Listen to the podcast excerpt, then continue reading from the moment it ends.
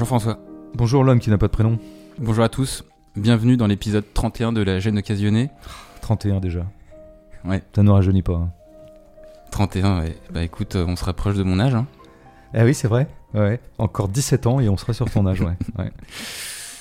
Feu, La gêne occasionnée, critique de cinéma, place euh, dans cet épisode à la littérature. Eh oui. Après avoir critiqué des films, une série, d'autres films, La gêne se penche euh, cette fois sur un livre, puisque lire tu aimes, j'aime aussi, On aime lire. et les auditeurs, on l'espère également. Et puis bon, on se permet euh, d'autant plus cette infidélité faite au cinéma euh, bah, qu'aucun film récent ne nous a inspiré. Ce qui veut pas dire qu'on tient un trait définitif sur le cinéma. Mais bon, si le désir nous prend, euh, il est pas exclu de s'aventurer ponctuellement dans ce genre d'échappée littéraire. Alors, euh, bah, comment va s'articuler euh, cette critique? Est-ce que tu veux nous en dire quelques mots, François? Ouais, bah l'idée c'est de faire ce qu'on fait un peu trop rarement euh, concernant la littérature, c'est de prendre un livre par ses phrases. Ce qui me paraît toujours la bonne euh, technique pour vraiment rendre compte de ce qui est le fait central d'une proposition littéraire, à savoir, euh, on va appeler ça le style, de ce mot un peu improbable qui est le style. Bon, bah, comment les comment c'est facturé, comment les mots s'agencent, parce que je pense que c'est comme ça d'abord qu'un auteur se reconnaît. Je dis une banalité, mais il se trouve que c'est vrai que dans la parole autour de la littérature, une part très minoritaire est faite à ce qui est pourtant son fait central, que je viens de décrire. Et oui, je trouve que l'unité de la phrase, notamment, euh, est la bonne unité analytique, même si là, des fois, on va fonctionner sur des groupes de phrases. Euh, voilà. Alors, parfois, il arrive que dans une critique littéraire, tu aies des citations. Euh, C'est beaucoup plus pratique d'ailleurs de citer un livre quand tu fais une critique littéraire à l'écrit, je- j'entends, que de mentionner une scène de cinéma. Parce que la scène de cinéma, tu es obligé de la décrire. Donc il y a une grande facilité de prélever une phrase, de la mettre noir sur blanc, entre guillemets, et de la commenter. Et le problème, c'est que ça n'est jamais fait euh, dans Mm. la critique littéraire, ou alors très très peu. Et quand on prélève une phrase, en général, c'est pas pour en analyser le style, ou alors très rarement, c'est plutôt parce que la phrase dit quelque chose récit, hein, euh, qui euh, permet d'étoffer un peu l'analyse thématique euh, ou psychologique ou autre ou politique qu'on fait du livre. Là, on va essayer d'être au plus près de la facture. En plus, il se trouve que ce dispositif, il a quelque chose d'arrangeant, je crois. C'est que quand tu fais une gêne occasionnée, par exemple, sur Dune, qu'on n'a pas faite, ou sur, on va dire, Tenet, Mm.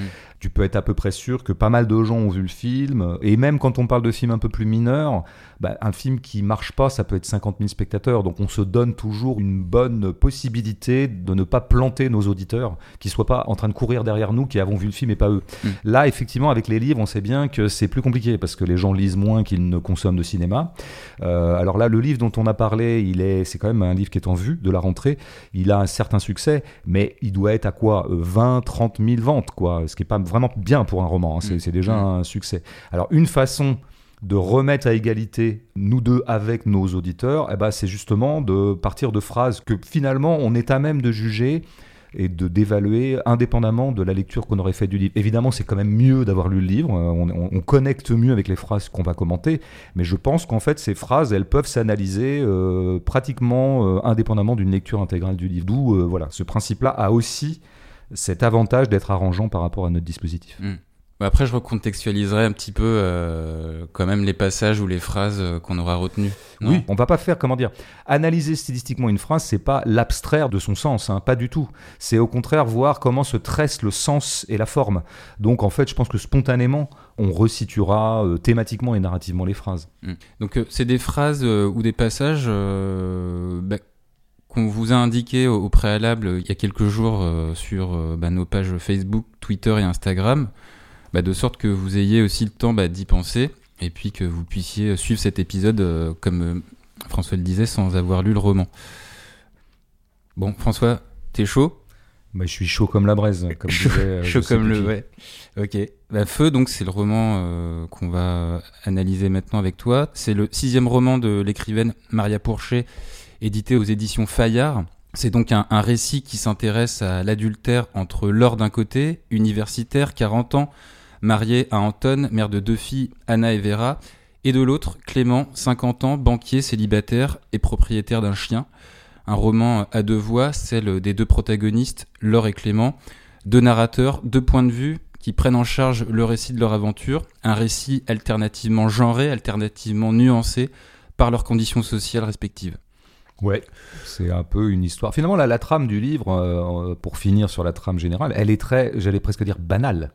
On raconte vraiment une histoire mille fois racontée, hein, qui est l'histoire d'un adultère, d'une femme qui est non pas mariée, mais vraiment très installée familialement, comme tu l'as dit, et elle a euh, une passion adultère pour euh, ce Clément. Et en fait, euh, le livre commence avec le déclenchement de cette passion et se terminera par l'extinction de cette passion, d'ailleurs dans des conditions relativement dramatiques. Donc, où est l'originalité et la singularité de Maria Pourchet? C'est sans doute pas dans sa thématique et dans sa trame, ce serait mm. plutôt dans éventuellement le traitement psychologique de la thématique, où là elle apporte des analyses euh, assez fines, mais dans sa phrase, dans une certaine façon de frapper les phrases. Alors on va commencer par... Euh, bah, la première. Par la première. Bah, je veux dire, on première, est comme ça, nous. Première phase du roman, donc on est page 7 hein, pour ceux qui ont le livre chez eux. Donc c'est Laure qui commence le récit, elle est la narratrice. Mm. Je cite le texte. Tu t'étonnes de ces mains de fille nouées par erreur au corps d'un homme cette première phrase du roman, elle est déjà euh, sans virgule, donc il y a une netteté du propos, euh, de prise directe avec son sujet. Ensuite, cette phrase, elle, a la, spécificité de, bah, de poser une des bases du dispositif narratif de ce récit. C'est donc l'emploi de la deuxième personne du singulier, euh, tu, et non pas je, comme on pourrait s'y attendre classiquement quand un narrateur raconte son vécu. En l'occurrence, ce tu, c'est celui de Laura, et le je sera par distinction utilisé par son amant Clément. Tout à fait. Alors c'est Laure, non? L'or, pardon, excuse-moi. peu importe, mais. c'est l'or. Euh, moi, je voudrais faire un petit commentaire déjà au préalable. C'est hum, les premières phrases de roman. Je pense que c'est un phénomène relativement contemporain que les auteurs de romans notamment euh, essaient toujours de non pas de tuer le match dès la première phrase mais de faire une première phrase un petit peu euh, qui tape un peu. Ça c'est quelque chose à mon avis qui n'était pas euh, obsessionnel chez les écrivains classiques. Je pense pas que Balzac ou Tolstoï quand ils commencent un livre ils réfléchissent vraiment mais puissamment à la première phrase, comme quelque chose ouais un peu la phrase qui tue. Alors évidemment il y a des premières phrases éminemment connu dans l'histoire de la littérature, la première phrase de La recherche du temps perdu, la première, phrase de, bonheur, la première phrase de Camus aussi est Aujourd'hui, maman est morte. Tout à fait, il connaît tout cet homme. Cet homme connaît tout. Vous le branchez sur un roman, il connaît la première phrase. Non mais c'est vrai, et je, pourrais le dire pour moi-même, je dois dire que je soigne particulièrement aussi mes premières phrases de roman. Alors, il y aurait peut-être un aspect impur de cet aspect-là, si tu veux, c'est le côté aguicheur, c'est-à-dire que taper un peu dans l'œil tout de suite, on attrape un peu l'attention. Un effet proleptique. Peut-être que nous avons tous intériorisé des hypothèses ou des horizons marketing. Hein. nous voulons absolument vendre immédiatement notre livre dès la première phrase. Enfin, il y a quelque chose sans doute de pas forcément reluisant dans cette affaire. Mais en tout cas, cette première phrase, elle tape quand même tout de suite et elle contient beaucoup de choses. À ce titre-là, moi, je la trouve très réussie. Et comme tu l'as dit, bah, elle impose déjà quand même ce qui est le fait stylistique majeur du livre, c'est l'emploi du tutoiement, quoi. Comme ce qui va être la personne de la partie de narration qui incombe à, à l'or. Alors, ce tu, il faut savoir quand même que il s'est beaucoup développé on pourrait presque parler de tendance dans la littérature. Alors, française contemporaine. Peut-être que c'est le cas dans des littératures euh, non françaises, mais que je connais un peu moins bien. En tout cas, en France, je pourrais te citer beaucoup de livres qui ont emprunté ce tu, qui, mm. qui était atypique il y a 15 ans et qui est en train de le devenir de moins en moins, comme une espèce de, oui, bah, de truc. De tu l'avais utilisé toi-même euh, dans ton essai Alors, il se trouve, je l'avais, je l'avais moi-même utilisé dans l'histoire de ta bêtise. Donc, mm. tu vois, comme quoi, euh, il faut toujours être modeste. On est parfois soi-même pris dans des tendances, presque malgré soi. Après, je distinguerai entre deux formes de tu. Restons sur l'histoire de ta bêtise, à la rigueur, parlons de ce qu'on connaît le mieux. Mon tu à moi s'adressait à une personne qui n'était pas moi. Hein. Je m'adressais à mon destinataire, un faux destinataire, un vrai faux destinataire, qui était donc le bourgeois, pour ceux qui l'auraient pas lu. Donc, entre le je que j'étais, moi, écrivant, et le tu, il y avait donc deux personnes qui se faisaient face, qui se faisaient face en l'occurrence de façon euh, légèrement conflictuelle. Là, en l'occurrence, Maria Pourchet, elle fait pas ça elle est elle-même euh, l'émetteur, l'émettrice et la destinataire. Au bas mot, on peut dire que c'est l'or qui se parle à elle-même. Ah ouais, c'est un procédé presque psychanalytique. Absolument. Elle se dit tu à elle-même, euh, une espèce de oui de dialogue avec soi, alors qui est peut-être aussi le dialogue de Maria Pourchel, auteur, avec son héroïne, qui quand même partage avec elle un certain nombre de traits. C'est une femme, Laure, il nous a dit qu'elle a 41 ans et je pense 40, 40. Ouais, Maria Pourchet, elle doit avoir dans ces eaux-là, euh, ou un peu plus. Elle a été euh, universitaire aussi, enfin, elle, a traîné dans ces zones-là. Ouais, donc euh, on a quand même un phénomène de, double entre le jeu auteur et le jeu. Bon, donc c'est un peu Maria Porchat qui se parle à elle-même, et c'est un peu son personnage qui se parle à elle-même. En tout cas, c'est quelqu'un qui se parle à elle-même et qui donc se dissocie. C'est-à-dire que quand tu te parles à toi-même, tu te divises en deux, quoi. Bon, et ça, c'est des interrogations que je m'adresse à moi-même. Donc, on, aurait très bien pu avoir un, jeu d'ailleurs à ce moment-là. On aurait pu avoir. Moi, je pouvais pas avoir un jeu dans l'histoire de ta bêtise, puisque moi, j'interpellais quelqu'un qui n'était pas moi. Mais là, en l'occurrence, on aurait pu avoir Je m'étonne de ces mains de fille nouées par erreur au corps d'un homme. Sauf que ce tube, évidemment, il introduit une, oui, un dédoublement qui, je crois, euh, est explicité par la suite dans le livre, parce qu'elle va beaucoup insister, Laure et Maria comme euh, auteur, sur le fait que précisément elle est dissociée. Alors elle parlera par exemple à un moment de sa personnalité recto, sa personnalité verso. À un autre moment, elle parlera de la vie souterraine et de la vie qui donc induirait qu'il y a aussi une vie en surface. Quoi. Donc un dédoublement qui est quoi Le dédoublement entre par exemple la femme qui a épouser un mode de vie très euh, normatif. Hein, euh, elle est avec quelqu'un, elle a des enfants, ils sont dans une maison, elle a un métier, un métier un peu précaire, mais euh, bon, son mari lui est plutôt médecin, donc on est dans une certaine bourgeoisie. bon, et évidemment que le verso, ben, c'est plutôt la Maria qui va se désolidariser de cette vie normée pour aller dans le feu de l'adultère. Mhm. voilà, ça je pense que ce tu introduit ça. Il introduit aussi une nuance autocritique qui est sans doute un des aspects les plus passionnants du livre, c'est que on peut dire que Maria adresse des critiques à Laure qui est un peu son double. Mais c'est aussi Laure qui s'adresse à elle-même ses propres critiques. Elle a une grande lucidité sur ce qu'elle est en train de faire. Et elle est constamment en train de se dédoubler pour dire mais qu'est-ce que je suis en train de faire? Ce que je suis en train de faire n'est pas ce qu'il faudrait faire. C'est-à-dire que vraiment elle se regarde faire des choses qu'elle réprouve plus ou moins. Et c'est très intéressant ce sujet pluriel qu'installe le livre parce que par ailleurs, non seulement Laure elle-même fait entendre une petite voix qui vient d'elle sur ses propres actes. C'est ce qu'elle va faire tout le temps et ce que ce tu incarne, euh, je veux dire, euh, emblématiquement. Mais elle est aussi surveillée par d'autres voix qui sont des voix de femmes. Hein. c'est un truc qui revient souvent dans le livre. La, voix de la maman. La voix de la maman, la voix de la grand-mère. La, hein. la, mère et la mère de ta mère, dira-t-elle. Et là, alors ça serait une espèce de comité de surveillance des femmes d'avant. Les femmes d'avant qu'elle présente un peu toujours, de façon un peu caustique d'ailleurs, comme des femmes qui ont été aliénées. Ça serait le moment aliéné de la condition féminine. Ces femmes qui ont subi le patriarcat, qui ont subi des vies tout en fermant leur gueule. Et les critiques qu'adressent ces femmes, ces espèces de conscience d'outre-tombe d'ailleurs, parce qu'elles sont mortes, hein, ça nous est dit souvent, euh, alors c'est qu'est-ce que tu crois? Nous, effectivement, on était aliénés. Nous, on mouftait pas. On acceptait l'aliénation patriarcale qu'on nous imposait. Mais c'était pas plus mal, en fait. Parce que toi, tu veux te déchaîner des chaînes patriarcales. Eh ben, regarde ce que ça te fait faire, ton petit adultère, qui mènera à des choses pas forcément très euh, reluisantes. Il y a une autre voie à laquelle on viendra tout à l'heure, c'est la fille, Vera, qui, mm. elle, propose une espèce de critique de sa mère, alors qu'elle est le symétrique de la critique de sa mère et de sa grand-mère, qui est plutôt la critique féministe. Elle va plutôt militante d'ailleurs. Euh, elle est militante. Hein. Tout à fait. Elle est ultra militante et elle, elle comment dire, elle, n'épargne pas sa mère. Donc en fait, on a affaire à une lore qui est cernée de voix. Donc on a un sujet, c'est ça qui est intéressant. Et ça, la littérature, elle est très forte pour ça. Je pense que le, le, le lieu de puissance de la littérature, c'est d'avoir réussi à rendre compte du fait que je est toujours plusieurs. Voilà. Alors ça, la littérature le fait mieux que n'importe quoi. Mieux que le cinéma, par exemple. Là, je trouve que c'est vraiment ce qu'il y a de plus fort. Alors après, juste pour finir sur ce début, il faut quand même un peu regarder ce que ça dit. Tu vois, tout à l'heure, tu as dit le tu est celui de la narratrice. Euh, mais en fait, c'est pas évident. La vraie expérience qu'on fait de cette première phrase, puisque c'est la première, ben, c'est qu'en fait, euh, on ne sait pas qui est ce tu. Et en fait, cette phrase, quand tu la découvres en découvrant le livre, comme ce n'est plus le cas pour nous maintenant qui avons lu l'ensemble, mais remettons-nous dans la situation du type qui, ou de la lectrice qui découvre. C'est le bordel cette phrase. C'est un bordel pronominal terrible parce que le tu, on ne sait pas du tout que c'est une femme qui parle. En plus, on ne sait pas si c'est un tu de destination ou un tu autoparlant. Et en plus, alors, on est en train de décrire un homme.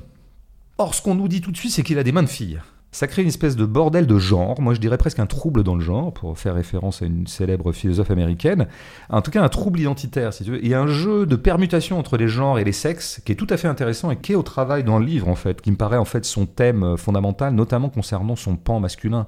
C'est-à-dire que ce Clément, ça raconte classiquement quoi, Feu? Ça raconte une femme qui est universitaire, qui est habituée au travail un peu sérieux, à la dure, tu vois, vraiment on, est, on fait des thèses de 600 pages, On peut supposer que cette femme est quand même plutôt de gauche, on va dire, euh, voilà. Et la passion l'entraîne à tomber amoureuse banquier. folle, une espèce de- d'emblème absolu du cauchemar libéral, Mm. parce que non seulement il bosse dans une banque, que lui-même appelle la banquise, mais en plus il est communicant dans une banque, ce qui Ouais. est presque pour moi double peine, si tu veux, c'est cumuler le- tous les cauchemars de l'époque. Quoi. il fait partie du COMEX en plus du comité exécutif. Tout à fait, il est, c'est un dominant. Donc je veux dire, c'est là qu'elle est dissociée. Elle est dissociée entre ses valeurs morales, on va dire, plus ou moins implicites, et son désir est une force extérieure en elle qui euh, lui échappe.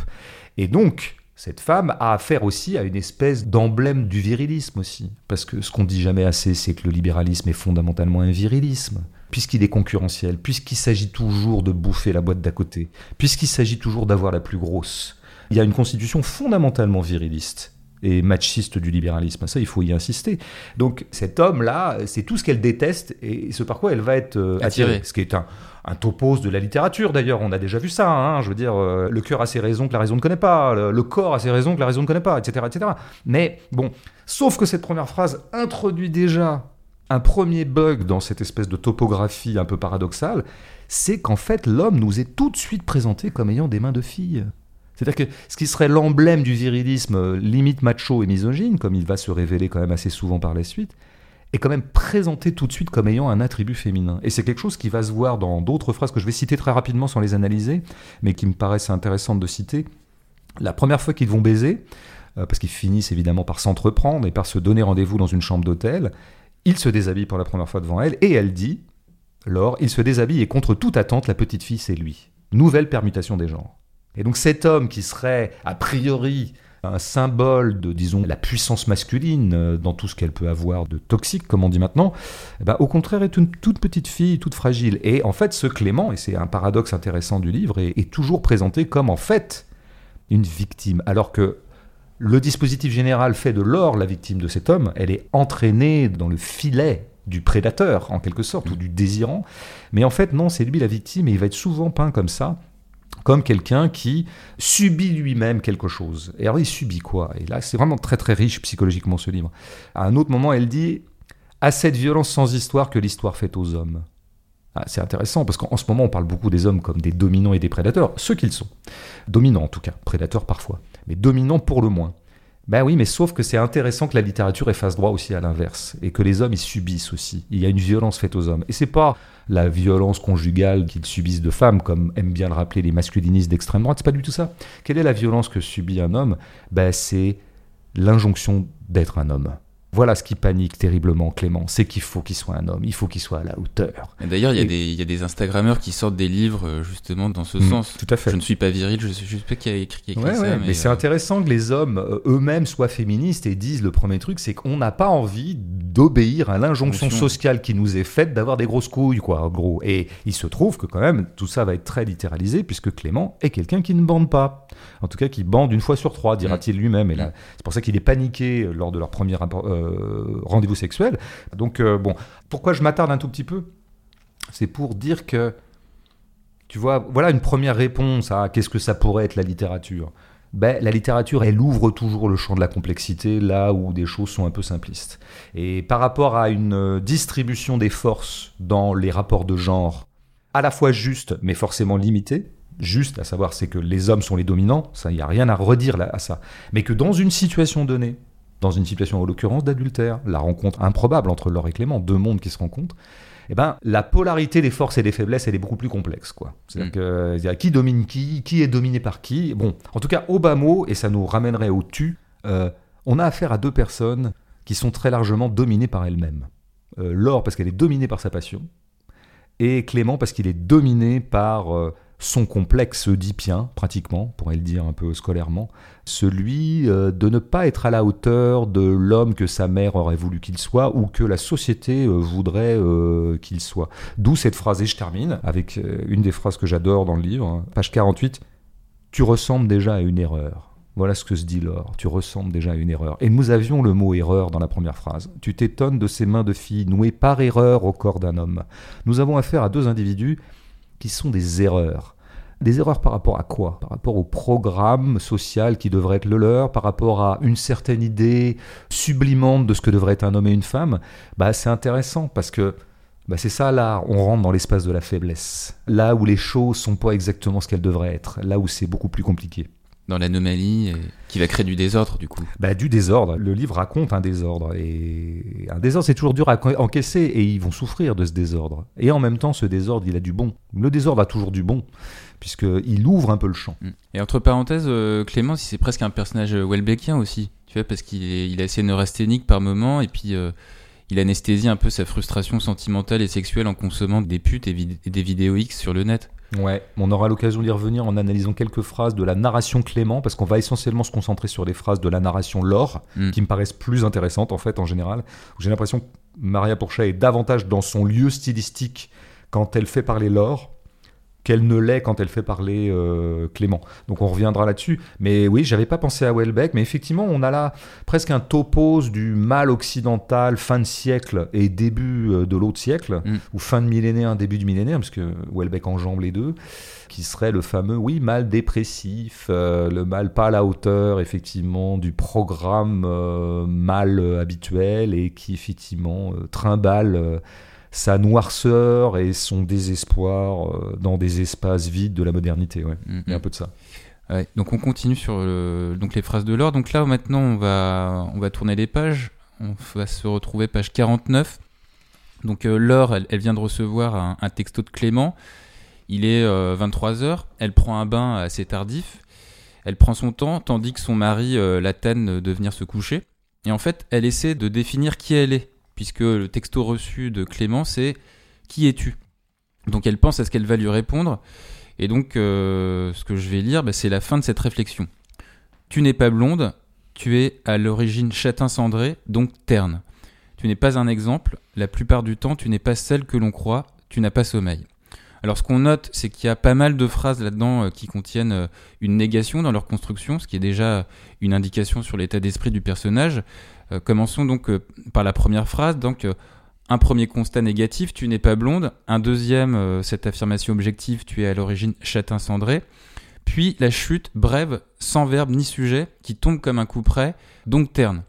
Et donc, avec cette construction de la phrase en rythme ternaire qui met en relief la chute du propos et une chute elle-même qui, dans sa forme et au diapason de ce qu'elle dit, bah, on obtient l'ancrage d'une certaine négativité, en tout cas une sorte de fatalité dans le personnage de Laure. Et cette négativité, elle va euh, complètement s'assumer puisque le texte enchaîne sur des phrases qui toutes incluent, donc comme je le disais, une négation dans leur construction. On note au passage que euh, les trois phrases suivantes sont relativement courtes et ne contiennent aucune virgule. Du coup, euh, cette concision, ce côté très direct, ça fait ressortir bah, une certaine sécheresse dans le style qui va dans le sens de la rudesse du personnage à ce moment-là du récit. Donc, pour résumer, on a quatre phrases, quatre phrases dont le point commun est d'être négative, c'est-à-dire qu'on a un personnage qui se définit non pas parce qu'elle est, mais parce qu'elle n'est pas.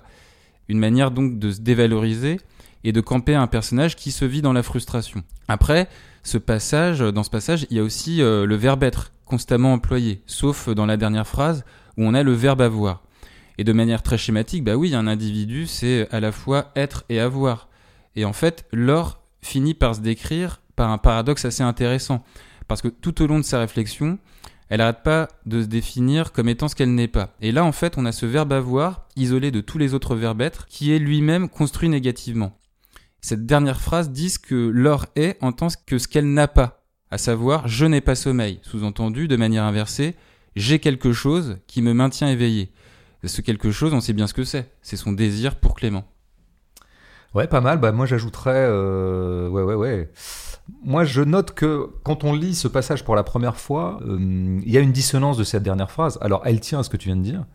C'est que nous avons euh, des verbes être qui s'enchaînent négativement, tu as raison. Intéressant qu'elle se décrive négativement. Tu vois, donnez-moi votre identité et son identité sera que négative. Je ne même pas, je m'étais même pas fait la remarque en, voyant le passage. Ce qui nous ramènerait à l'erreur. On se définit par ce qu'on n'est pas, mm. comme si on était fondamentalement défini par une espèce de trou au milieu de nous, un trou existentiel peut-être, je sais pas. Mais euh, avant ça, il y, y a, disons, cette dernière phrase, elle introduit, si tu veux, une catégorie de notation qui est totalement dissonante par rapport à ce qui précède. Tu as des trucs génériques, je ne suis pas blonde. Je ne suis pas un exemple, c'est un truc général sur ma vie. Ah, je suis vraiment pas un exemple dans ma vie en général. La plupart du temps, donc on est encore dans une généralité, hein, tu n'es pas celle qu'on croit. Et puis d'un seul coup, tu n'as pas sommeil. Ah bah c'est pas du tout le même genre de notation. Ça c'est une notation qui est factuelle. Là, à l'heure où je vous parle, je n'ai pas sommeil. C'est pas une généralité identitaire ou non identitaire ou anti-identitaire. C'est un fait. Elle pourrait dire aussi, tu n'as pas faim ou euh, tu vas refaire ton sac pour euh, aller à la gym demain, tu vois. Et donc là, si tu veux, tu as une anaphore, donc on t'embarque dans une petite musique, tu n'es pas, tu n'es pas, tu n'es pas, tu n'es pas, bam, tu n'as pas sommeil, notation totalement factuelle. Tu introduis du factuel dans ce qui était une analyse psychologique. Et eh ben ça, je trouve que c'est, euh, comment dire, une opération que j'appellerais démocratique. Mais alors démocratique au sens le plus fort du terme, au sens rancierien, je dirais, parce que le style peut être démocratique, c'est quand tu mets sur le même plan, sans du tout signaler de hiérarchie, des notations a priori nobles, c'est une notation noble de dire je ne suis pas celle qu'on croit. Ça, c'est une notation psychologique noble. Dire que j'ai pas sommeil est une notation prosaïque. Eh ben, la démocratie de la littérature, du style lui-même, c'est de mêler sans hiérarchiser des notations triviales et des notations nobles, des notations psy, des notations factuelles, du descriptif, du psychologique, etc. Tu vois, ça, elle le fait très bien, euh, Maria Pourchet, euh, dans l'ensemble. C'est-à-dire qu'elle restitue ce qui est la, la pluralité d'une conscience, parce qu'en fait, avec ce tu, ce dédoublement, on a affaire presque à un monologue intérieur, c'est un discours qu'on se fait à soi-même, c'est ce qui nous passe à travers la tête. Or, ce qui nous passe à travers la tête est extrêmement démocratique. C'est-à-dire que quand je marche dans la rue et que il me vient des pensées, il me vient tout le temps des pensées, puisque on ne saurait penser à rien, comme euh, rappelait Romer, eh ben, il me vient alternativement et dans un bordel absolument inorganisable, des notations triviales du genre Oh tiens, belle poitrine de cette fille que je viens de croiser. Oh tiens, boulangerie, faudrait que je pense à prendre du pain ce soir. Et, ah là quand même, je trouve que euh, les rapports de classe n'ont jamais été aussi inégalitaires que dans la société mm. contemporaine. Bam, d'un seul coup, pensée marxiste, de grande puissance. Beaucoup d'écrivains ont essayé de restituer ce que j'appelle ce chaos démocratique de la pensée et du stream of consciousness pour prendre mm. le mot. Bon, évidemment Joyce, évidemment Faulkner, évidemment Virginia Woolf, Claude Simon euh, en France, euh, Nathalie Sarraute à sa manière, dans la modification de Butor, qui d'ailleurs utilisait le vous, hein, le vous, comme elle, elle utilise le tout. C'était le narrateur, le personnage se disait vous à lui-même.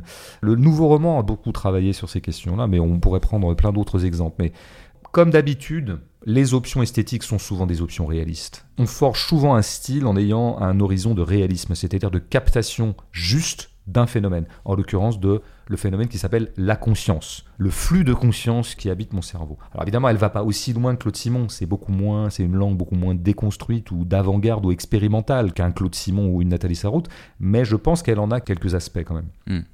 Est-ce que tu veux enchaîner ou est-ce bah, que ouais, je remonte très bien la page 24 moi. Ouais, vas-y. Tu vois? Vas-y. Hein, parce que voilà, je sais pas, j'ai envie. Déjà, je trouve que c'est un beau nombre, 24. D'accord. À la fois, c'est mon âge, euh, multiplié par 1000, c'est mon salaire. Enfin voilà, je trouve qu'il euh, y a beaucoup de choses qui me lient à ce nom. Non, là, j'ai rassemblé euh, quatre phrases. Je me suis permis. Mais je vais lire quand même déjà la première. Ou tu veux la lire? Bah, je vais la lire, tiens. Vas-y.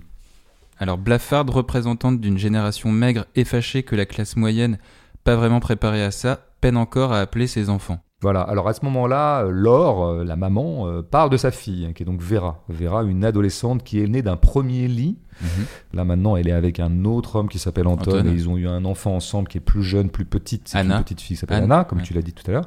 Mais là, voilà, apparaît donc cette Vera qui va être un personnage euh, pas central bien sûr dans l'histoire de l'adultère, mais probablement central dans le dispositif du livre, quoi. Et elle est tout de suite associée à une génération. C'est intéressant, dans une des premières descriptions qu'on en fait, que tu viens de lire, elle est associée à une génération. Comme si Maria Pourchel avait quand même d'abord pensé comme symptôme d'une génération ou partie prenante d'une génération hmm. qu'elle aurait identifiée. Bon. Et c'est aussi euh, un personnage dont émane un foyer aussi, le feu. Elle a le feu en elle dans, sa façon d'être euh, hyper militante, hyper. Euh, direct, hyper. Euh, c'est une forme de feu. De toute façon, il y a le feu de la passion, il y a le feu de la colère, je pense. Euh, Vera est une femme, en, une jeune femme en colère. Mm. D'ailleurs, c'est ce qui nous est dit. Hein. Euh, cette génération, c'est compliqué de définir des générations. Hein. C'est très hasardeux et aventureux. En général, on dit bien des conneries mm. quand on essaie d'empacter toute une classe d'âge dans quelques traits d'identification. Vaut mieux, vaut mieux se garder de faire ça. Et eh ben, là, je trouve que Maria Pourchet s'en sort très très bien. Elle s'en sort très bien grâce à son style. Parce que, tu vois, ce truc de une génération maigre et fâchée. Alors ça, je trouve que c'est pas mal, quoi. Alors un petit point, c'est deux adjectifs, tu vois, maigre et fâché. Alors l'adjectif, il faut savoir qu'il a parfois mauvaise presse dans la critique littéraire, parce que souvent, quand on veut dire qu'une prose est un peu boursouflée, qu'elle est un peu surécrite, eh bien, on va cristalliser cette critique en disant Ah, il y a beaucoup d'adjectifs, quoi. C'est un truc qui revient beaucoup. Mm. Ce qui serait vraiment presque, si tu veux, le symptôme d'une écriture qui se perd en superflu. Parce que c'est vrai que l'adjectif, il a ce péché originel d'être euh, dans la phrase, euh, dans l'ordre grammatical, si tu veux, dans l'ordre euh, syntaxique, on va dire, même plutôt, l'organisation de la phrase. L'adjectif est, est rarement indispensable. Si tu veux faire une phrase, tu as besoin absolument d'un verbe. D'un sujet aussi. Et assez souvent quand même d'un sujet grammatical qui se rapporte au verbe. Et ça suffit. Par exemple, je peux dire Paul court. J'ai pas besoin d'adjectif. Alors moi, je vais défendre l'adjectif contre cette mauvaise réputation qui lui est faite. Et je vais le défendre à la lumière de Maria Pourchet, qui est une très bonne en adjectif, parce que elle, au contraire, elle a une économie de l'adjectif qui, plutôt que de laisser l'impression à son lecteur d'en faire des caisses et de quand même d'ajouter du superflu, au contraire, je trouve qu'elle a une grande capacité à utiliser des adjectifs qui ramassent du sens en très peu de mots. Et là, par exemple, c'est quand même très bien vu, si tu veux. Qu'est-ce qui va valider pour moi comme lecteur un adjectif, ou peut-être parfois comme écrivain aussi c'est quand il est relativement inattendu. Là, par exemple, on peut dire des fois une génération en colère. Dire une génération fâchée, c'est mieux en fait. Tu vois, c'est pas la même. Génération en colère, on l'a déjà entendu plein de fois. Ah, génération révoltée, génération rebelle, gna génération fâchée. Je trouve que. Il y a un côté presque ouais, puéril. Ça connote un peu l'enfance. Ouais, tout à fait. Il y a un truc qui est pas sympa à ce moment-là. La façon dont Laure parle de Vera est pas très sympa, et peut-être la façon dont Maria Pourchet parle elle-même de cette génération qu'elle identifie. C'est vrai que le fâché va vers un côté, ouais, ils sont fâchés, quoi. Il y a un ressentiment, pratiquement, une espèce de boule de colère euh, qui n'aurait pas la noblesse de la colère politique, tu vois. Parce que quand on dit génération en colère, il y a quelque chose d'un peu noble, quoi. Mais surtout, maigre et fâché. C'est très intéressant d'avoir attelé un adjectif psychologique Et fâché physique. et physique maigre.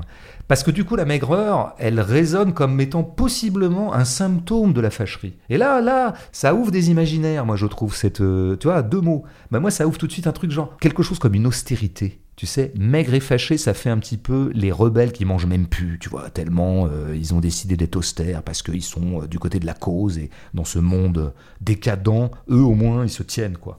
Et alors, évidemment, c'est ajouté par le premier adjectif qu'on a dans la phrase qui est blafarde. La farde. La farde, c'est pas très sympa non plus hein, pour décrire sa fille. En fait, on dirait des jeunes terroristes. Tu vois, ils sont dans leur cave, ils préparent un sale coup, ils sont blafards parce qu'ils voient plus le jour, ils mangent plus donc ils sont maigres et ils sont fâchés. Tu vois l'efficacité de l'adjectif, quoi. Et on va avoir un autre exemple de. Alors là, moi je trouve génial dans la deuxième phrase que j'ai retenue dans cet ensemble, c'est juste après où elle décrit encore Vera et elle l'associe toujours à, une génération, en tout cas à d'autres jeunes filles. Elle dit d'autres jeunes filles de cet âge pavlovien. Bah, ah bah tu l'attends pas là, pavlovien, tu vois. Tu vois, parce que, par exemple, tu sais, tu as des adjonctions entre parfois substantifs et adjectifs qui sont tellement clicheteuses qu'on les appelle des syntagmes figés en linguistique. Je sais pas si c'est en linguistique, mais syntagme figé. Par exemple, la tension était palpable. Ah oui, la tension est toujours palpable. Bon. Eh ben, par exemple, l'âge, on sait très bien que pour l'adolescence, il y a un syntagme figé qui est connu, qui est l'âge ingrat. C'est pas une invention quand je dis l'âge ingrat, je ne fais que réciter un attelage entre noms. Ben, Alors par contre, dire âge pavlovien, ça c'est Pourchet qui l'a inventé, c'est pas moi. Et c'est super parce qu'en un seul mot, alors c'est pas très sympa non plus, hein, parce que je rappelle euh, Pavlov, hein, c'est ce chien qu'on conditionne à se précipiter vers une porte à chaque fois qu'une lumière rouge s'allume, parce qu'on a injecté en lui le réflexe sensoriel d'associer la lumière rouge à la bouffe, parce qu'on lui sert une gamelle à chaque fois. En gros, pavlovien, ça veut dire mécanique, automatique, Oui. euh, robotique. C'est des réflexes. Quoi. même qui imite un peu d'une certaine façon. Et Alors qui- là, absolument. Dans Pavlovien, cet âge pavlovien, je pense qu'il faudrait entendre un truc comme grégaire, Mm. moutonnier. Ces jeunes filles, elles, sont, elles, elles pensent toutes la même chose au même moment. Bon, euh, voilà. Grande réussite quand même de l'adjectif. Tu vois, en un adjectif, là, tout ce qu'elle arrive à dire, à suggérer, avec lequel je suis pas forcément d'accord. Hein. Je sais pas, moi, si les jeunes filles actuellement, elles sont pavloviennes ou pas, c'est pas le sujet. Après, tu as la même chose, je continue. Vera observe aux fenêtres les colonnes adolescentes, patientes, fumeuses et connectées.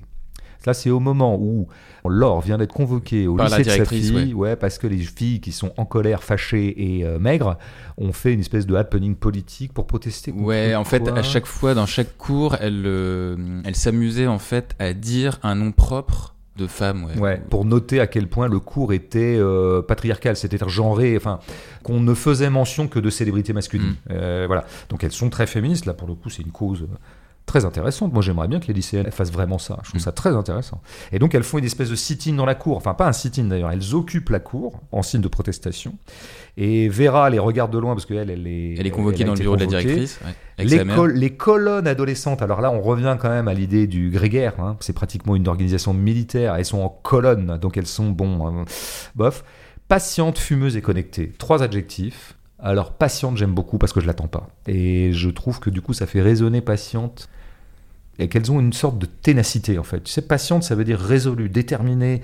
Eh ben ouais, elles sont dans la cour, elles vont y rester. Là je trouve qu'il y a quelque chose. Et après tu as fumeuse et connectée, alors ça c'est un, usage de l'adjectif que j'aime bien que par exemple mon éditeur et néanmoins écrivain Yves Pagès fait beaucoup dans ses toujours très bons livres, c'est qu'il remplace là où on attendrait un nom, il met un adjectif.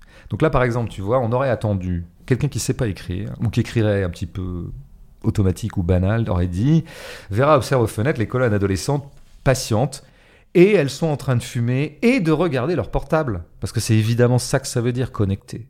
Bah c'est quand même vachement mieux de dire fumeuse et connectée. C'est vachement mieux en fait. C'est vachement efficace, c'est très économe. Et en plus, ça dit quelque chose, tu vois, fumeuse, ça veut dire que vraiment la cigarette leur est un attribut presque euh, qui appartient à leur personnalité. Ouais, et puis il y a quelque chose de beaucoup plus visuel, du coup, comme c'est plus économe. On voit tout de suite le, le flash, quoi. Ou en gros, elles sont en train de tenir leur club de la main droite et regarder leur euh, portable de la main gauche. Bah oui, ça y est, le tableau il y est, grâce aux adjectifs. Donc je trouve, moi, le- la grande force stylistique de Maria Porchet, c'est quand même la concision, comme souvent chez les grands écrivains. Elle a une capacité à dire beaucoup avec peu de mots. Et pour ça, fait partie de sa panoplie un usage de l'adjectif euh, extrêmement efficace, qui donc, à l'inverse de la réputation de l'adjectif, qui est donc d'être toujours un ajout superflu, au contraire nous permet d'économiser des mots. Mm. Mais il y, en a y en a un autre aussi, euh, page 95, un adjectif Oui. qui va dans ce sens-là. Donc euh, la, la phrase, elle est assez courte, je la cite. Donc c'est Laure encore qui est la narratrice à ce moment-là du récit. La chambre est vide et hontée. Donc on a une phrase courte, c'est donc euh, la chambre, l'espace, euh, euh, le volume qui est décrit avec l'adjectif vide, là où en fait Laure et Clément se sont entrepris. Et puis il y a cette virgule et cet adjectif éhonté. Et du coup, bah, c'est toute la phrase qui prend une autre dimension, puisque la chambre devient métaphore de l'état d'esprit de Laure, et peut-être même par extension du couple qu'elle forme avec Clément. Ouais, ouais, bah c'est très bien qu'on en parle dans la continuité parce que. Ouais, ouais. Bah, c'est pas. C'est une bonne phrase, quoi. la chambre est vide, virgule. Voilà, c'est voilà, c'est ça que j'ai à dire sur cette phrase, c'est que c'est vraiment de la putain de phrase, quoi. Voilà, voilà c'est mon commentaire. Bah, non, mais je vais finir sur mes adjectifs, moi, parce que. Tu vois, là, je note quand même qu'elle met en. Toujours. Alors, ce que j'appelle le principe démocratique. Bon, mais c'est peut-être pas le bon mot, hein, mais. Elle met en, en parataxe, hein, séparé par une virgule, un adjectif plutôt euh, de description spatiale. La chambre est vide, Mhm. c'est factuel. Éhonté, c'est un adjectif psychologique. Un adjectif qui se rapporte évidemment spécifiquement aux êtres humains qui sont doués d'esprit, donc de honte, mais jamais à une chambre. Cela dit, Et du coup, le Je- vide, le vide devient presque psychologique. Ouais, tout à fait. En fait, il faut noter que c'est la chambre d'hôtel après qu'ils ont baisé. hein. Et euh, après que ça s'est pas super bien passé, puisque notre ami Clément a des petites pannes. Donc c'était un peu manqué, comme, euh, et il s'est barré un peu en courant, un peu pas fier de lui. Et donc elle, elle se retrouve dans cette chambre qui maintenant est vide et, hontée. Donc oui, bien sûr que c'est elle qui est vide, bien sûr que c'est leur amour qui est vide, leur passion. Donc tu as un échange entre les personnes et les lieux.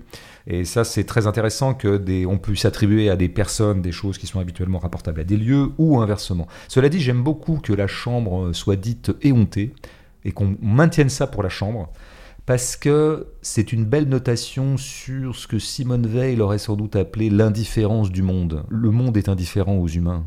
Si un- une scène de ménage a lieu euh, dans une prairie, deux êtres humains sont en train de se déchirer, de s'insulter et de vivre la pire scène de leur vie qui va se traduire par une séparation douloureuse, la prairie est indifférente. La prairie continue à être une prairie. Et si un âne passe par là, l'âne est indifférent. C'est la puissance indifférente des choses, des choses de la matière, des choses du vivant parfois, mais qui ne seraient pas les choses humaines. Cette chambre, elle en a vu d'autres. Elle en a vu passer. Et les petites vanités humaines qui fait qu'on a un peu foiré son rendez-vous sexuel parce que monsieur n'a pas eu la durcitude euh, requise, bah la chambre s'en branle. D'avoir été spectatrice de ça ne lui fait ni chaud ni froid. Elle est amorale, voilà. Le monde est amoral. Il n'y a que les humains qui se sont mis en tête de mêler de la morale à tout ça. Euh, Le monde n'a pas besoin de morale. Alors, une, autre phrase, euh, page 67. euh, Ah, tu, vas, tu vas jusque-là, toi? Ouais, alors Ouais. tu bosses, je regarde. Ah non, pardon, c'est un autre texte. c'est un autre texte. Oh putain. Alors, nous allons enchaîner par quoi, euh, l'homme qui n'a pas de prénom? Eh ben écoute. euh, Qu'est-ce que tu dirais, par exemple, de la phrase? Alors, je vais en prendre une en charge et après, ça sera toi. Ouais. Page 52. Tu lus ton nom sur la liste électorale de ta commune. Tu l'as ou pas? Ouais, je l'ai bien. je Ouais. l'ai. Bon, alors voilà, là, on revient à l'art de Maria Pourchet. Là, c'est du bon, là. Bah là, c'est. euh, En fait, c'est une allusion au fait que euh, son mari s'est présenté aux élections municipales. Pas du tout. Pas du tout? Elle-même. Elle-même, pardon. C'est Laure elle-même qui s'est présentée sur une liste municipale, comme ça peut arriver. C'est pas si original. Mm. Il faut savoir qu'à ce moment-là, elle fait un- une petite rétrospection des quelques années qui ont précédé, c'est-à-dire toute sa vie avec Anton. Donc elle passe en revue plein de choses, effectivement. On peut peut-être lire la phrase d'avant, tu vois, celle qui précède juste pour resituer un peu l'esprit de cette page. Euh, ouais, alors du coup, elle est à cheval sur euh, Ouais, la voilà. page 51. Bah attends, je le fais, je l'ai. Tu fis plus tard l'acquisition d'un hamac sans jamais trouver de tronc assez proche pour l'y attacher. Puis ensuite, on a donc tu lus ton nom sur la liste électorale de ta commune. Mais il y a plein de phrases comme ça qui se succèdent et qui racontent cette période-là. Et en gros, l'esprit de cette période, c'est de dire ce qu'a été sa vie normale, sa vie bourgeoise. hein, euh, donc maison, ameublement de la maison, et comme il y avait une véranda, on a aménagé la véranda ou le jardin d'hiver, je sais plus. Alors notez déjà une première chose, c'est que euh, ce qui dissonne un peu par rapport à la petite musique qu'a installée euh, Pourchet depuis le début, c'est le passé simple.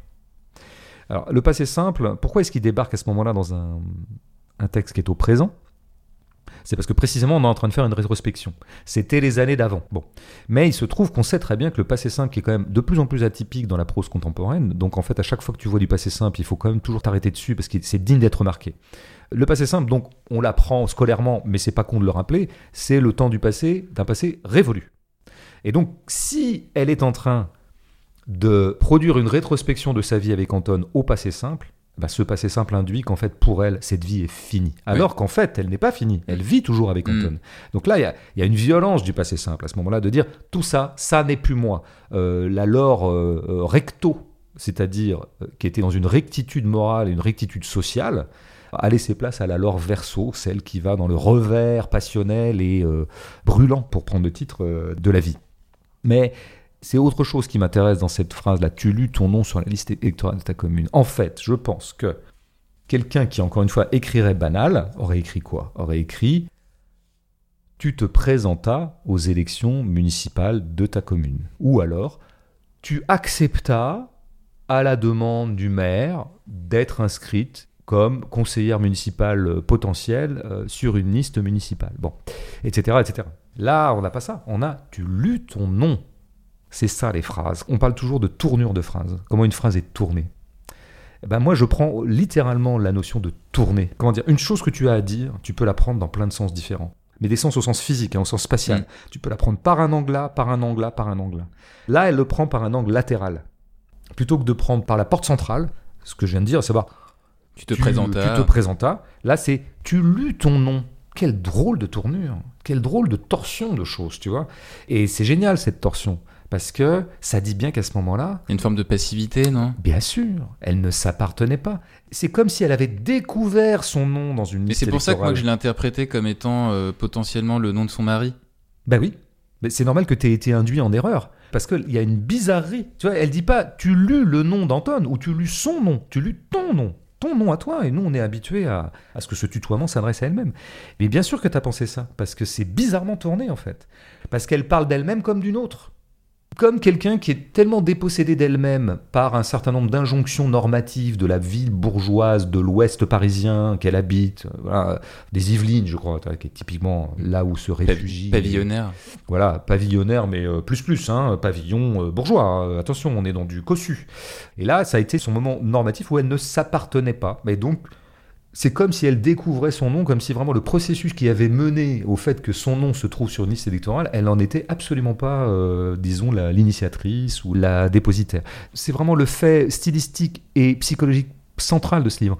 On a affaire à une femme dépossédée, et doublement dépossédée. Elle est d'abord dépossédée par la norme sociale, Et voulant s'arracher à cette norme sociale pour se réapproprier sa vie, comme on dit très justement maintenant, ben en fait, elle se dépossède de nouveau, mais cette fois, il y a d'autres forces qui l'assaillent, qui sont des forces plus euh, organiques, sexuelles, érotiques, passionnelles. Mmh. Mais dans les deux cas, elle est dépossédée. Donc c'est l'histoire d'une femme dépossédée, ce qui, de nouveau, nous amène à, ce- à la pertinence d'avoir euh, utilisé ce tu, ce tu dédoublant. Mmh. Bon, par quoi est-ce qu'on enchaîne? Bah, je sais pas, la page 58 Page 58, c'est pas mal. euh, de Gaulle arrive au pouvoir, 58. Est-ce que tu veux que je te la lise? Allez. C'est cadeau, regarde, écoute-moi bien. Désormais, Anton te dérange et cela ne changera plus. Bah voilà, voilà une belle phrase. Une belle Ouais. phrase sans virgule. Ouais. Comme un coup de lame. Bah en fait, il y a presque un paradoxe interne dans la vie de Laure parce que bah, déranger, c'est précisément rompre une certaine quiétude, une certaine constance, une certaine régularité. Et ben cette perturbation euh, de la quiétude, du régulier vont devenir constants. C'est fort. Oui, il y a une espèce de paradoxe en fait, de mésusage du mot Mais elle fait souvent, elle fait souvent ça. Hein. Elle use souvent de, de situations paradoxales pour euh, bah, décrire la complexité d'une situation en fait. Ouais, tout à fait. Bah, c'est un peu la torsion que je décrivais avant là sur, oui. euh, Parce qu'elle sait très bien qu'elle est en train de raconter une histoire, mais un lieu commun de la littérature, un lieu commun de la psychologie. Madame s'ennuie avec monsieur, Madame va voir ailleurs. Enfin, tu vois, c'est presque. Et d'ailleurs, euh, le clin d'œil de Maria Pourchet fait à, à Flaubert de Madame Bovary puisque son mari est médecin. Anton est médecin. Ouais. D'ailleurs, il est question à un moment de Madame Bovary, et c'est sa copine Gabrielle, je crois, qui lui fait remarquer qu'elle se trompe de citation. Quoi. Donc, Mm. Moi, je, je dirais un truc là sur cette, euh, sur le dérange. Moi, je dirais autre chose. Pourquoi j'aime cette phrase? Parce que euh, quelqu'un de feignant, un écrivain feignant, l'aurait dit de façon générale après. Par exemple, elle s'en lassait, elle se lassait d'Anton, elle ne l'aimait plus comme avant, elle l'aimait beaucoup moins qu'avant. Il y avait mille phrases un peu générico, euh, tu vois, euh, abstraites pour pouvoir dire le délitement d'un amour conjugal ou euh, paraconjugal. Mais là, c'est pas ce qu'elle fait, Pourchet. Elle choisit un truc vachement concret, en fait. Concret parce que je crois qu'elle dit cette phrase au moment où Anton vient de rentrer dans la pièce. Mm. Et en fait, quand elle dit Anton te dérange, Ouais. mais c'est comme un enfant te dérange, euh, parce qu'il est en train de jouer avec Ouais. ses jouets à côté de toi, qui est en train de bosser au bureau, tu vois. Ouais, et puis en plus, il y, a le- il y a le mélange entre le présent et le futur dans cette phrase. Oui, tout à fait. L'arrivée de cela ne changera plus est d'une sécheresse implacable. Ouais. C'est-à-dire que là, vraiment. Il y a une forme de cruauté là-dedans. Il y a une forme de cruauté, absolument. C'est vraiment de l'écriture de la cruauté. Je pense que Pourchet est tout à fait là-dedans, d'ailleurs. Ça m'avait frappé dans une nouvelle que j'avais lue d'elle, qui était vachement bien. Et je me disais, tiens, c'est une écrivaine de la cruauté. Et donc, à ce titre-là, une amie. Euh, Mais te dérange, tu vois, c'est marrant parce que c'est une notation physique absolument terrible et extrêmement juste. C'est le moment où l'autre, celui avec qui tu vis, t'encombre. Mais t'encombre physiquement, hein. c'est pas des trucs de psychologie un peu abstraite, genre ouais, on s'aime moins, euh, hmm, je sais pas, j'ai moins d'admiration pour lui, ou euh, je le trouve moins beau. euh, non, non, non. Désormais, ça veut dire qu'avant c'était pas le cas, il te dérange, c'est-à-dire que tu veux être seul, quoi. Il est trop, il est de trop dans la pièce. Ce qui est tout à fait l'inverse du début de l'amour, parce que le début de l'amour c'est l'inverse. C'est quand l'autre est pas là, la pièce me paraît vide. Un seul Euh, être vous manque et tout est dépeuplé. Tout à fait, absolument. Quelle belle citation, quelle belle phrase. Je ne sais pas si c'est de toi, mais en tout cas, c'est magnifique. Tu devrais vraiment faire de la poésie. Tu sais qu'au départ, cette phrase, qui est un plagiat de Lamartine, il l'avait pompée euh, sur un poète méconnu. Et la phrase était, le vers était Un seul être me manque et tout est dépeuplé. Et Lamartine, qui est à la fois un pompeur et quand même un bon poète, plutôt bon poète, classique mais poète, il a le génie de remplacer me par vous. Et bam La phrase est bien, tu vois Mm. Et ça tient à rien la vie. hein. Tu vois, euh, Le style tient à rien. Un seul être me manque et tout est dépeuplé. C'est vraiment de la psychologie euh, très banale. Un seul être vous manque et tout est dépeuplé. Alors là, tu, vois, tu Tu, parles tu à- tu vas- démocratises un petit tu vas peu vers l'universel, absolument. Puis il y a ce vous qui est toujours assez beau quand même. Cette espèce... Je crois que c'est un nom linguistique, ce vous qui vaut pour soi-même. Enfin bref. Donc non, non, je- là je trouve qu'il y a une inversion, si tu veux. Il y a une grande efficacité pour décrire la lassitude d'un couple et la lassitude que ressent une femme par rapport à quelqu'un, avec une grande cruauté, effectivement. Celui qui me manquait est maintenant celui qui m'encombre. Mm. Bah dis donc, c'est fort. Est-ce qu'on passe. euh, On va faire la 186. Moi j'aimerais bien la prendre quand même celle-là. Ouais. Vas-y. Est-ce que je peux m'accorder ce petit plaisir? Ouais, tu veux que je la lise? Ouais, j'aimerais bien. Ça ferait double plaisir. Allez. Surtout qu'elle est, je pense que dans ta bouche, cette phrase va être un peu émoustillante pour les auditrices ou les auditeurs. Ouais. Alors tu le choisis lui pour demander à un homme pour la première fois de jouir dans ta bouche. Ouais, j'aime bien cette phrase. Tu le choisis lui pour demander à un homme pour la première fois de jouir dans ta bouche. Alors évidemment, c'est Laure qui se parle à elle-même et qui parle de Clément, son amant, hein, pour bien situer les choses.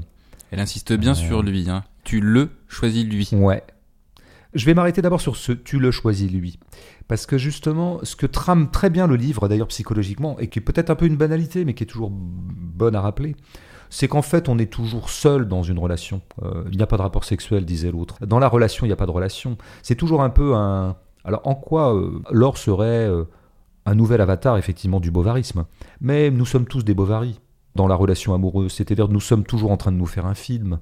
La cristallisation amoureuse ou passionnelle est d'abord une histoire qu'on se raconte. Alors Flaubert va le montrer sous un angle plutôt caustique, à savoir ah elle se raconte une histoire, mais on pourrait très très bien euh, le voir positivement. Bah oui, on se raconte une histoire et ça fait de l'amour, quoi. Voilà.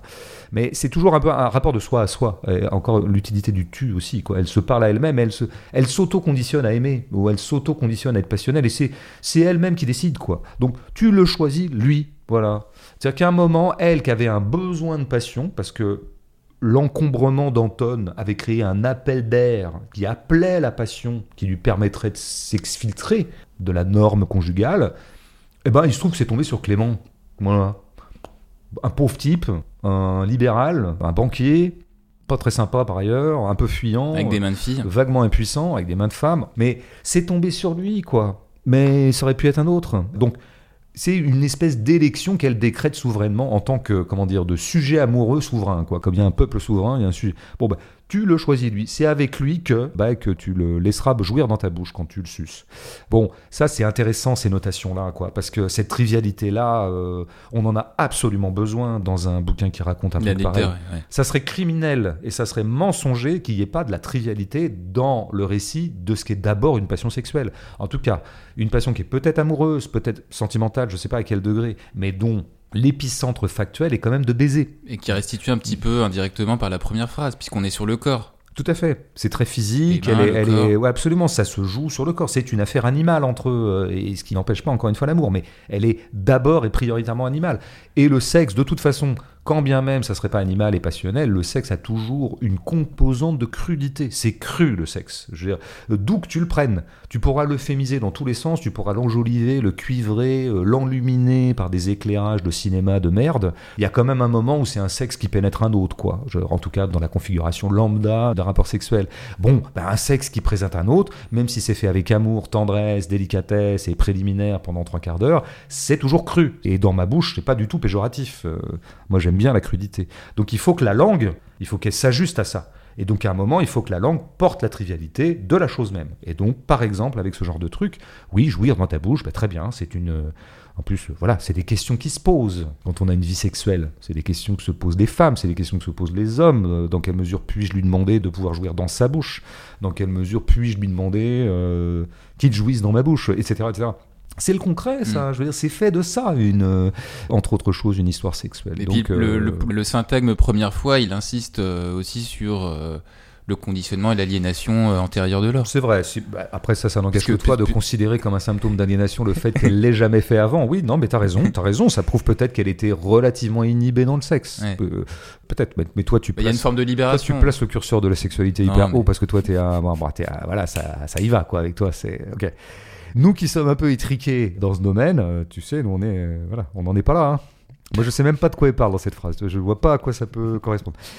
Euh, non, je voulais dire une dernière chose. Si, il y a un truc que j'aime bien stylistiquement dans cette phrase, c'est que c'est pareil, c'est un petit peu comme la phrase avec Anton précédemment. Il y a toujours, quand tu veux dire quelque chose de psychologique, il y a toujours des phrases abstraites qui t'assaillent. Voilà. Quand on écrit, on gagne toujours à essayer de repousser ces phrases abstraites et trouver un équivalent concret. Donc par exemple, tu vois, là, elle aurait pu dire j'étais follement passionné de Clément, auquel j'avais très envie de m'en remettre totalement, ou auquel j'avais très envie de m'abandonner totalement. Elle aurait pu dire ça. Mais non, elle va prendre un fait. Plutôt que de dire je m'abandonnais avec lui, elle dit je l'ai laissé jouir dans ma bouche, tu vois. Non seulement ça apporte du trivial, mais surtout c'est une façon de trouver un équivalent concret à ce qu'aurait pu être sinon une formulation, euh, disons, euh, abstraite. Mm. Alors, par quoi On va rester un peu dans le cul là. ouais, bah ouais, bah, bah page 259, il y, a, y, a, quelque chose qui s'y rapprocherait, tu vois. C'est très très chaud encore là. C'est chaud, ouais. c'est pour toi. Si c'est chaud, c'est pour toi. ouais. Alors, je le lis. Donc, euh, c'est Laure. Enfin, Laure. Je restitue un peu le contexte. Hein. Il y a Laure et Clément qui vont au théâtre. Je, je lis la phrase. Collé au mur, tu geins faux, mimant une joie qui ne t'a pas trouvé.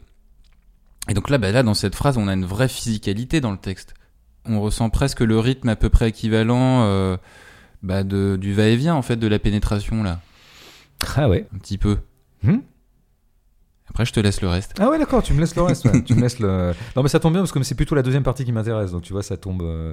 Après, moi, il y, y a quand même le verbe geindre qui m'a tapé dedans euh, à la lecture de la phrase, si tu veux. Parce que geindre, c'est quand même se plaindre. hein. Tu vois, c'est pas comme gémir. Les gémissements, ils sont un peu ambigus. Gémissement, ça peut être gémir un peu pour euh, parce qu'on pleure, comme toi. Ah, il gémit, il se plaint tout le temps. Mais gémir, ça peut être. On l'attribue parfois au plaisir. Hein, J'entendais ces gémissements à travers la cloison. Tu vois, euh, moi, c'est toujours à travers la cloison. Moi, que je peux entendre des gémissements, c'est jamais directement. Mais ça, bon, bah voilà, on peut pas être bon partout. On peut pas être bon en rugby et en sexe. Donc moi, j'ai choisi euh, le rugby. Tu geins faux. C'est pas mal dit, ça. hein pour dire qu'elle simule en quelque sorte. En tout cas, il y a quelque chose qui sonne faux dans ces gênements, je sais pas si on le dit. Après, encore une fois, le verbe geindre, toi qui dis la plainte, moi je trouve c'est intéressant parce que c'est vrai que c'est marrant les bruits qu'on émet dans le sexe, Mm. qui sont toujours très ambivalents et très ambigus. Il est fréquemment arrivé qu'on entende par exemple une femme jouir, ah, disons une femme, ça peut être une, en tout cas euh, émettre des sons de cet ordre-là, et se demander si elle n'était pas en train de souffrir. Euh, Mais c'est pour ça que tu vois, tu geins vrai, ça aurait pu être aussi pas mal aussi. hein. Ben oui, tout à fait. Du gin vrai, ça aurait été très bien. Bon, sauf que là, évidemment, elle est dans un truc plutôt de. euh, bah de Bah, ouais, de- c'est pas exactement de simulation, c'est vachement mieux que ça. Parce que Bah simulation, ça veut dire je suis activement en train de simuler. Alors que là, non, elle, Elle, s'entend elle, attend- elle attendait, elle attendait ce moment-là avec Ouais. beaucoup d'ardeur, beaucoup de désir. Ouais, et je pense qu'elle découvre elle-même qu'elle est fausse, quoi. Et alors qu'elle l'a pas prémédité. Chose qui va absolument se confirmer dans la fin de la phrase. Alors vraiment, j'adore cette tournure. hein. Voilà une tournure. Mimant une joie qui ne t'a pas trouvé. Quelle est la tournure lambda? C'est euh, mimant une joie que tu n'as pas trouvée. C'est ça la phrase qui serait venue à n'importe qui, euh, moi compris peut-être. Mimant une joie que tu n'as pas trouvée. Une joie qui ne t'a pas trouvé, c'est-à-dire qu'elle transforme euh, le sujet en objet. Une formule active que je n'ai pas trouvée, que tu n'as pas trouvée, est transformée en formule passive. Une joie qui ne t'a pas trouvé. Ben, on est toujours dans l'imaginaire euh, psychologique très juste, je trouve très clairvoyant de Maria Pourchet, à savoir que nous sommes toujours les objets de tout un tas de choses qui nous traversent, que ce soit des sensations, des sentiments, des pensées. Voilà. C'est pas moi qui vais chercher la joie, c'est pas moi qui produis la joie. Je- moi, mon pauvre sujet, je ne suis dépossédé de moi-même et assailli de forces extérieures. Et donc, la joie me prendra ou pas. Bah, je veux dire, dans le sexe, c'est quand même un peu ce qui arrive. hein. Je veux dire, tu ne décrètes pas que tu vas avoir un orgasme. Ça vient ou ça vient pas. Bon, ben voilà, euh, ça c'est des torsions de mots qui tout de suite frappent la phrase d'une grande justesse, quoi. C'est, on n'en demande pas plus à une phrase. On revient aux phrases de Maria Pourchet euh, dans un instant. On s'écoute d'abord un extrait du film de Claude Sautet, Un cœur en hiver, avec euh, Emmanuel Béard et Daniel Auteuil. Extrait euh, qui, d'une certaine façon, fait écho à la romance de feu. J'ai parlé à Maxime.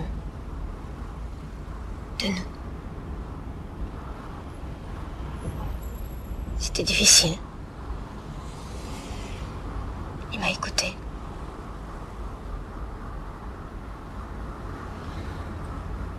Je lui dis ce qui nous arrive.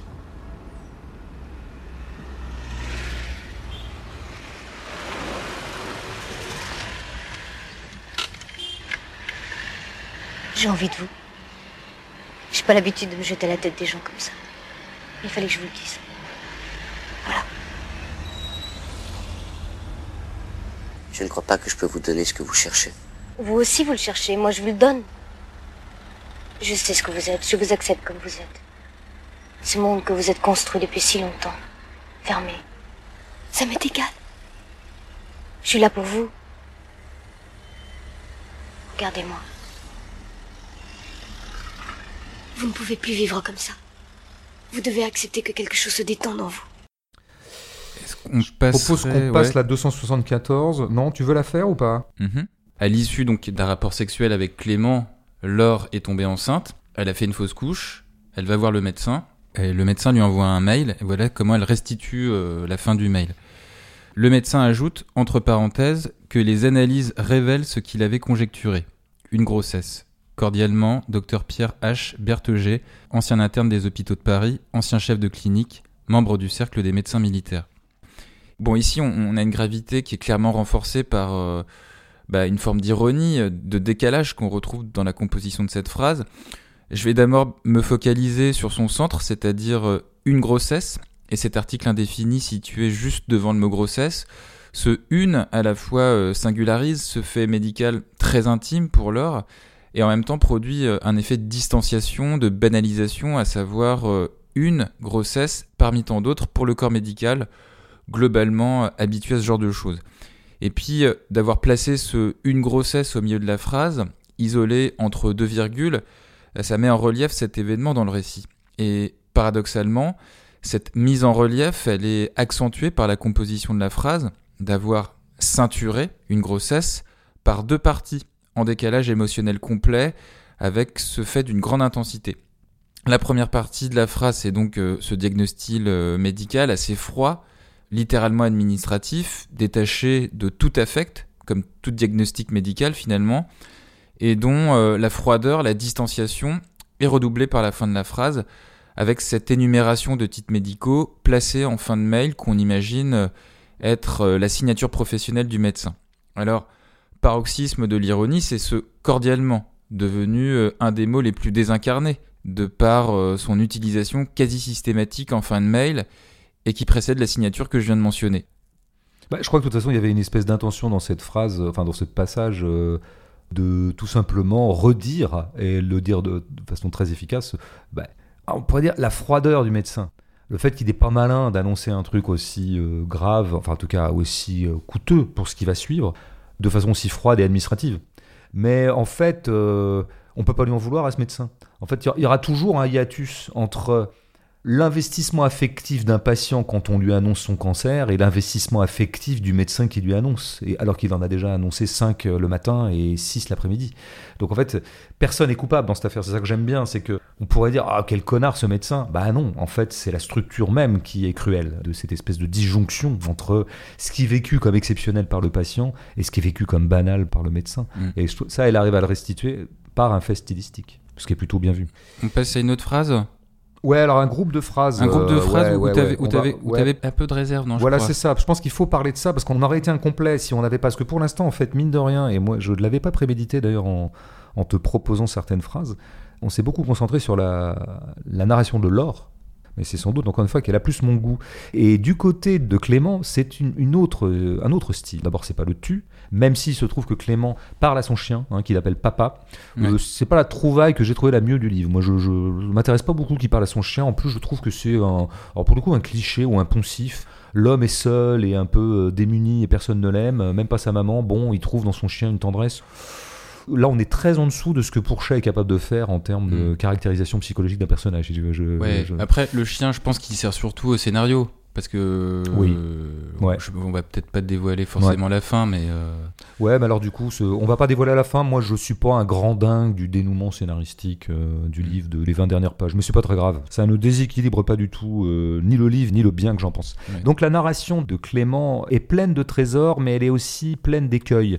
Parce que à ce moment-là, on a affaire à un verbe beaucoup moins tenu, beaucoup moins concis, beaucoup moins sec, comme on a dit que Maria Pourchet pouvait être, la sécheresse plus incontinent, j'ai envie de dire, euh, plus bavard, plus logoréique. Et donc, du coup, on a une, euh, une certaine version de la concision que je trouve la moins intéressante, c'est-à-dire, ça tend souvent à la formule, pour prononcer le mot qui fâche. Mm. Euh, Clément a des formules et des formules qui parfois nous approcheraient presque du bon mot d'auteur, le fameux bon mot d'auteur. Il y a des accents presque audiardiens chez ce Clément.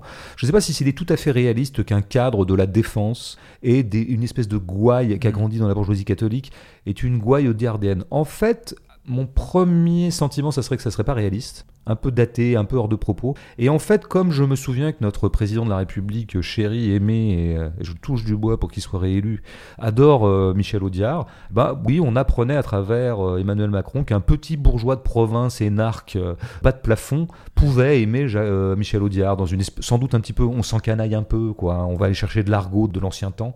Bon, par ailleurs, je pense qu'il y a, comment dire, une gémellité, en tout cas un rapprochement, enfin je trouve le mot qui est euh, de fait le plus simple, entre le virilisme libéral et le vieux machisme euh, à la française que dont Audiard est un des vecteurs. Tu sais, la gouaille un peu macho et misogyne de ces auteurs-là des années 50-60, hein, que la vieille France moisie regrette, et le virilisme libéral. C'est ça qui fait la conjonction possible entre Emmanuel Macron et Michel Audiard. Tu vois. Ouais. Eh ben, mais du coup, ça, ça crédibiliserait un petit peu euh, la construction du personnage, du Bah, tout à fait. Il y aurait une façon d'accréditer le réalisme du personnage de cette façon-là. Après, bah, du coup, ça fait des formules.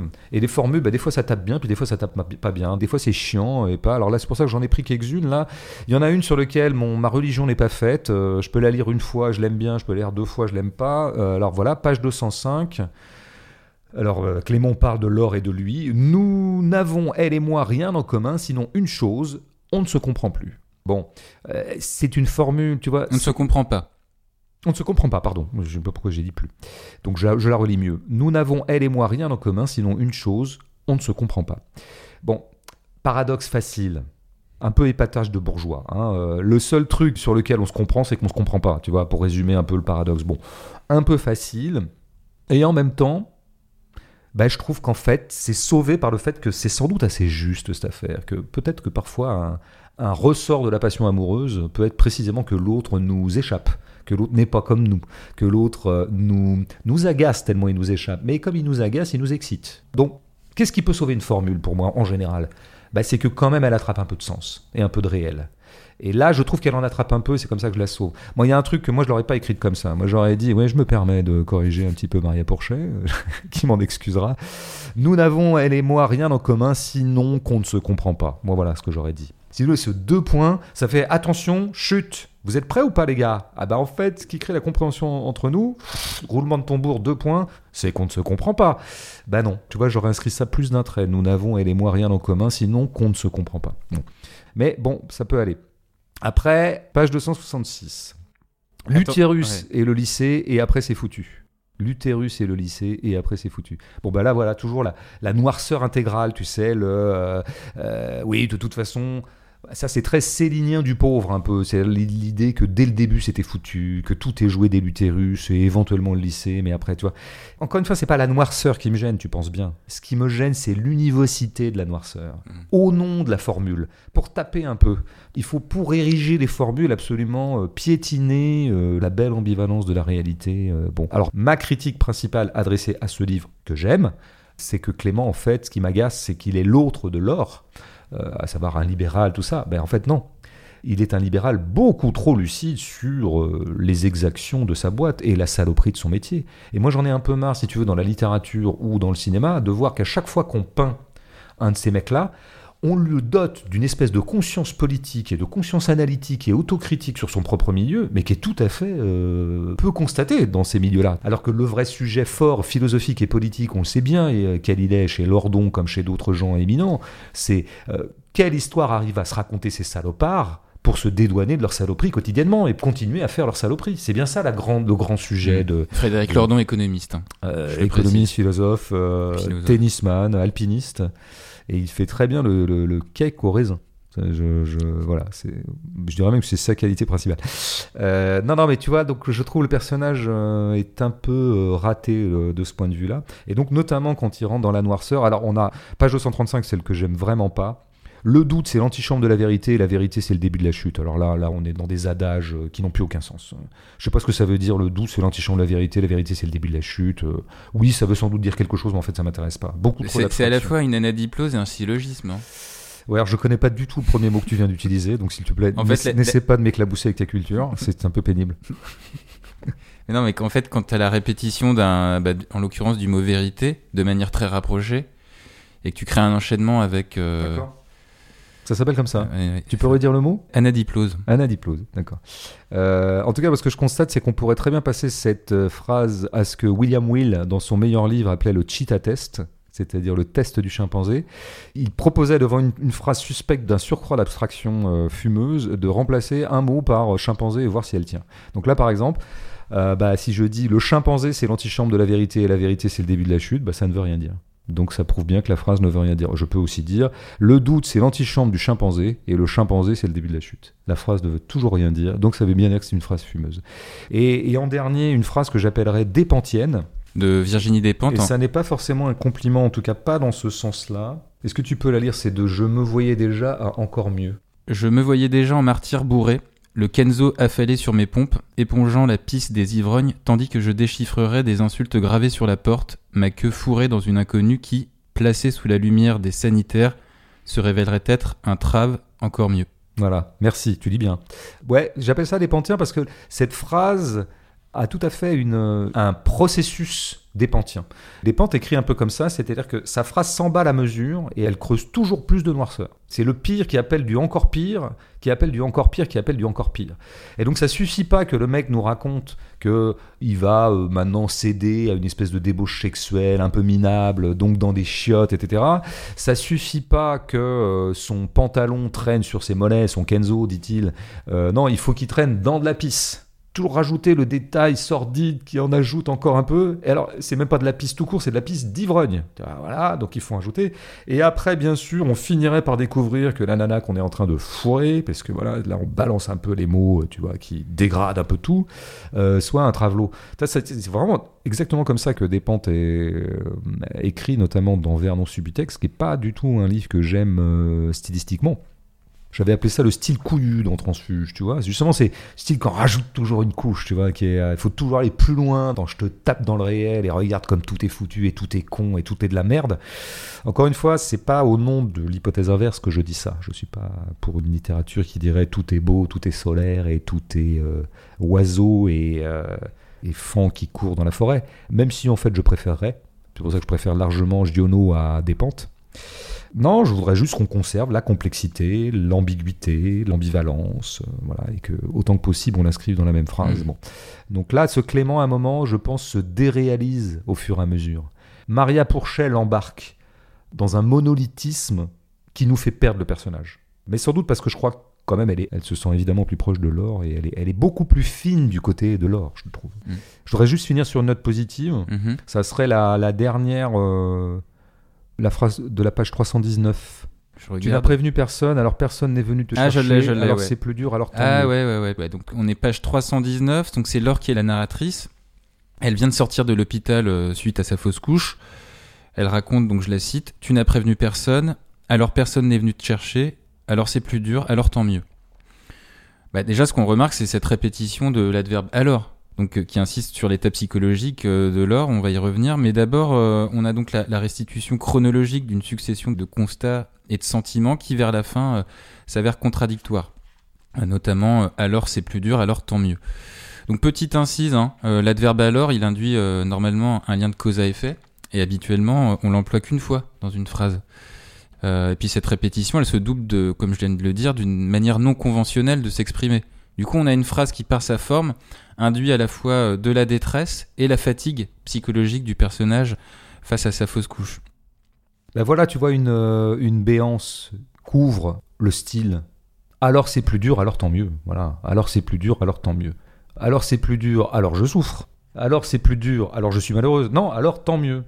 Juste avec cette virgule, juste avec cette distorsion d'articulation logique, elle ouvre un continent psychologique très fort qui serait celui d'une sorte de masochisme, et même d'une sorte de masochisme christique, et qui est tout à fait explicité euh, dans les pages d'après. Tu vois, elle le dit euh, Te voilà presque soulagé de ne trouver aucune place assise dans la rame, de pouvoir en chier davantage, agripper les deux mains à la barre infecte.